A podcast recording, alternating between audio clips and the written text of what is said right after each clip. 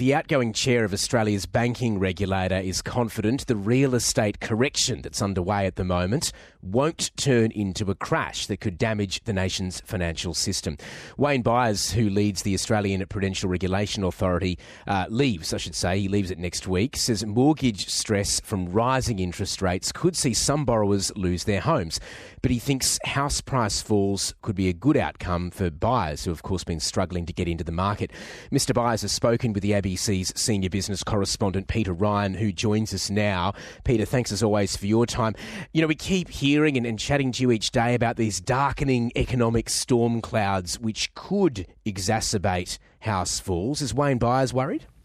Well, uh, good morning, Tom. Wayne Byres is actually pretty upbeat despite that increasingly uh, grim outlook for the global economy. But of course, his job has been to focus on the Australian financial system, where, as APRA chair since 2014, he's been overseeing $8 trillion dollars in assets. That's uh, from banks, superannuation, and insurers. But he's warning the big banks not to unwind the major provisions or buffers that were built up during the global financial crisis and before the pandemic, given that another crisis is probably not too far away. Now, this was a pretty rare broadcast interview, just the second one that he's done with me during his two terms as APRA chair. And uh, by the way, Treasurer Jim Chalmers has yet to announce a replacement.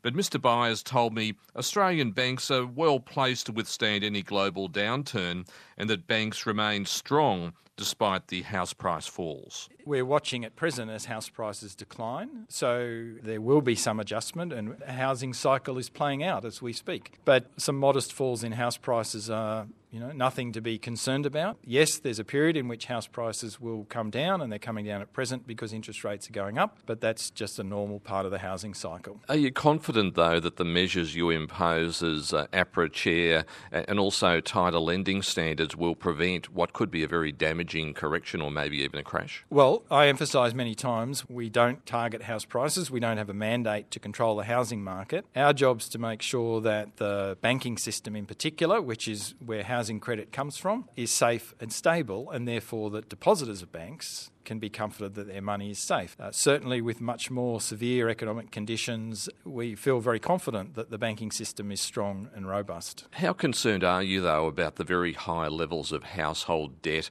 in Australia and exposure to rising interest rates? Well, it's been something that we've been watching very carefully almost through my entire eight years as chair of APRA, and that's why we feel confident that even though the housing cycle is on a downward trend at present, that the banking system will weather that. Interest rates are rising rising faster than expected and quite aggressively. Will mortgage stress result in some people losing their homes? Uh, well, we hope that's a very small number of people, but it's not something that can be ruled out. The challenge we always have with a banking system is a bank that never makes a bad loan and never has a customer in hardship will be a bank that denies credit to good credit-worthy customers. So the challenge over the next little while will be for banks to be proactive in dealing with customers who are finding themselves getting into hardship situations and into financial difficulty, getting onto those customers early, helping them understand their options and helping them work through any periods of financial stress. You say that APRA doesn't target house prices, but you do enforce buffers on banks so they can be sure that borrowers can afford their repayments. So, do you think that the banks have been properly assessing and have borrowers been telling the truth? Uh, well, the banks obviously check what borrowers tell them. As someone who recently got a mortgage myself, I know that it wasn't just that I told the banks how much I earned, they asked for verification. So there's a degree of checking that goes on. And we know the standards that banks are applying. So that will not guarantee that there can't be a single borrower who finds themselves in difficulty because there will be customers who, for all sorts of reasons, find there's a shock to their income, etc. We've made it through the pandemic, but do banks have a big enough buffers to withstand the next crisis?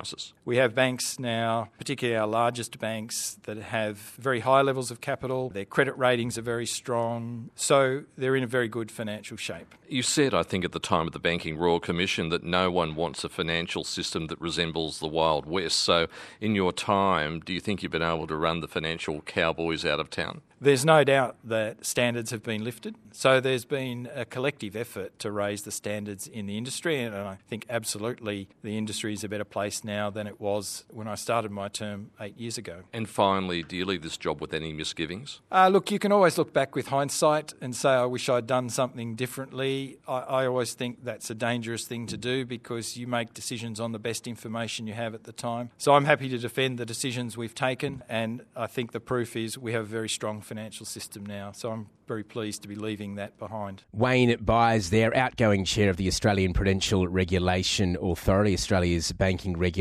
speaking there with Peter Ryan, who's still with us. Peter, speaking about financial stability. This other story we've been covering this morning, the cyber attack on Medibank Private, I imagine that must be sending tremors through other companies. Yeah, that's right, Tom. It's uh, not the financial cowboys, it's the cyber hackers. And this, of course, uh, attack on Medicare comes after the attack on Optus, with almost 10 million customers potentially exposed.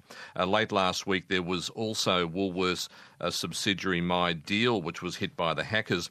But this attack on Medibank is extremely serious given the data potentially in the hands of hackers, the private health data, and signs that the ransom from these hackers appears to be a bit more sophisticated. Medibank shares went into a trading halt yesterday given the uncertainty about the attack and, of course, the financial and reputational risk to the insurer.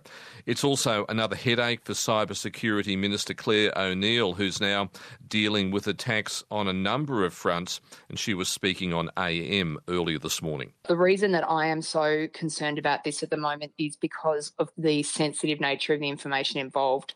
So, if you think about a lot of cybercrime relates to financial or identity information, which is very problematic when it comes into the public realm. What we have here is information that's held by this organisation which is healthcare information. And that just on its own, being made public, can cause immense harm to Australians. And that's why we are so engaged with this and trying to help Medibank understanding what's happened so we can repair it. Cybersecurity Minister Clare O'Neil. Before that, the ABC's senior business correspondent Peter Ryan joining us.